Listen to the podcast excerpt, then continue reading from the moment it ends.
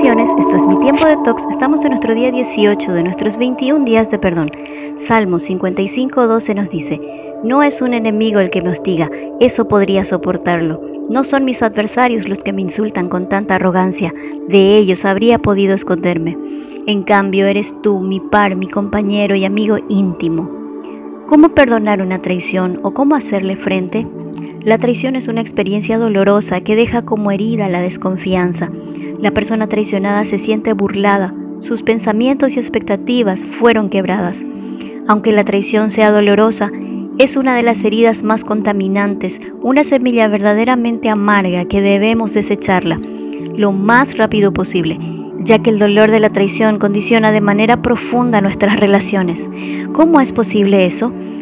La persona traicionada se vuelve controladora, ejerciendo control para sentirse segura se pone a la defensiva, intolerante, quiere demostrar que no se deja condicionar por los demás.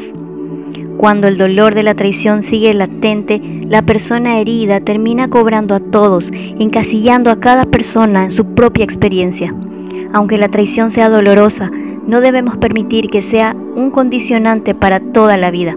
La responsabilidad del traicionado es tratar de recuperar el equilibrio lo más pronto posible. Recuerda que perdonar no es aceptar la actitud del otro. Hagamos una pausa.